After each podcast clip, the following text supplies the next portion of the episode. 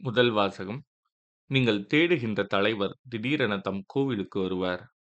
இறைவாக்கினர் மலாக்கி நூலிலிருந்து வாசகம் அதிகாரம் மூன்று இறைவசனங்கள் ஒன்று முதல் நான்கு முடிய கடவுளாகிய ஆண்டவர் கூறுவது இதோ நான் என் தூதனை அனுப்புகிறேன். அவர் எனக்கு முன் வழியை ஆயத்தம் செய்வார். அப்பொழுது நீங்கள் தேடுகின்ற தலைவர் திடீரென தம் கோவிலுக்கு வருவார். நீங்கள் ஆவலுடன் எதிர்பார்க்கும் உடன்படிக்கையின் தூதர் இதோ வருகிறார். என்கிறார் படைகளின் ஆண்டவர். ஆனால் அவர் வரும் நாளை தாங்கக்கூடியவர் யார்? அவர் தோன்றும்போது நிற்க வல்லவர் யார்? அவர் புடமிடுகிறவரின் நெருப்பு போலும் சலவை தொழிலாளியின் சவர்காரத்தைப் போலும் இருப்பார். அவர் புடமிடுபவர் போலும் வெள்ளியை தூய்மைப்படுத்துவர் போலும் அமர்ந்திருப்பார். லேவியின் புதல்வரை தூய்மையாக்கி பொன் வெள்ளியைப் போல் அவர்களை புடமிடுவார். அவர்களும் ஆண்டவருக்கு ஏற்புடைய காணிக்கை கொண்டு வருவார்கள்.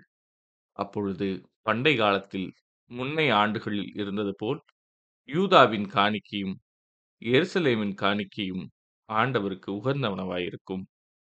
இது ஆண்டவரின் அருள்வாக்கு. இறைவா உமக்கு நன்றி. நற்செய்தி வாசகம். உமது மீட்பை என் கண்கள் கண்டுகொண்டன. லூக்கா எழுதிய தூய நற்செய்தியிலிருந்து வாசகம். அதிகாரம் இரண்டு இறைவசனங்கள் இருபத்தி இரண்டு முதல் நாற்பது முடிய. மோசையின் சட்டப்படி தூய்மைச் சடங்கை நிறைவேற்ற வேண்டிய நாள் வந்தபோது குழந்தையை ஆண்டவருக்கு அர்ப்பணிக்க அவர்கள் எருசலேமுக்கு கொண்டு சென்றார்கள். ஏனெனில் தலைப்பேறு அனைத்தும் ஆண்டவருக்கு அர்ப்பணிக்கப்படும் என்று அவருடைய திருச்சட்டத்தில் எழுதியுள்ளது. அச்சட்டத்தில் கூறியவாறு இரு மாடப்புறாக்கள் அல்லது இரு புறா குஞ்சுகளை அவர்கள் பலியாக கொடுக்க வேண்டியிருந்தது. அப்போது எருசலேமில் சிமியோன் என்னும் ஒருவர் இருந்தார். அவர் நேர்மையாளர் இறைப்பற்று கொண்டவர். இஸ்ரேலுக்கு வாக்களிக்கப்பட்ட ஆறுதலை எதிர்பார்த்திருந்தவர் தூயாவியை அவர் பெற்றிருந்தார்.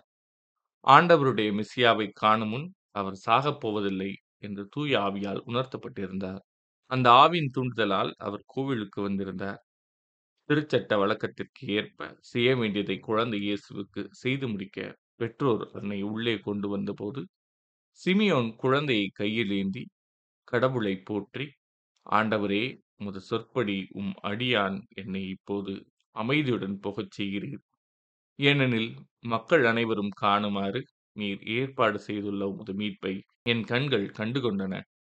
இம்மீட்பே பிற இனத்தாருக்கு வெளிப்பாடு அருளும் மொழி. இதுவே உம் மக்களாகிய இஸ்ரேலுக்கு பெருமை என்றார்.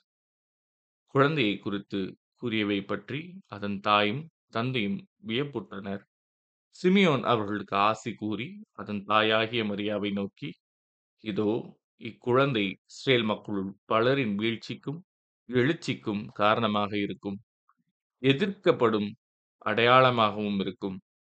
இவ்வாறு பலருடைய மறைவான எண்ணங்கள் வெளிப்படும். உமது உள்ளத்தையும் ஒரு வாள் ஊடுருவி பாயும் என்றார். ஆசேர் குலத்தைச் சேர்ந்த பானுபேலின் மகளாகிய அண்ணா எனும் இறைவாக்கினர் ஒருவர் இருந்தார். அவர் வயது முதிர்ந்தவர். மணமாகி ஏழு ஆண்கள் கணவரோடு வாழ்ந்த பின் கைமென் ஆனவர். அவருக்கு வயது எண்பத்து நான்கு அவர் கோவிலை விட்டு நீங்காமல் நோன்பிருந்து மன்றாடி அள்ளும் பகலும் திருப்பணி செய்து வந்தார்.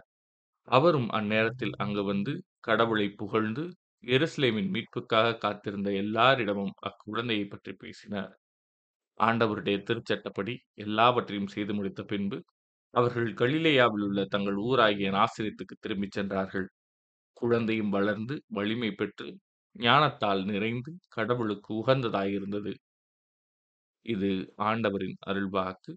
கிறிஸ்துவே உமக்கு புகழ்.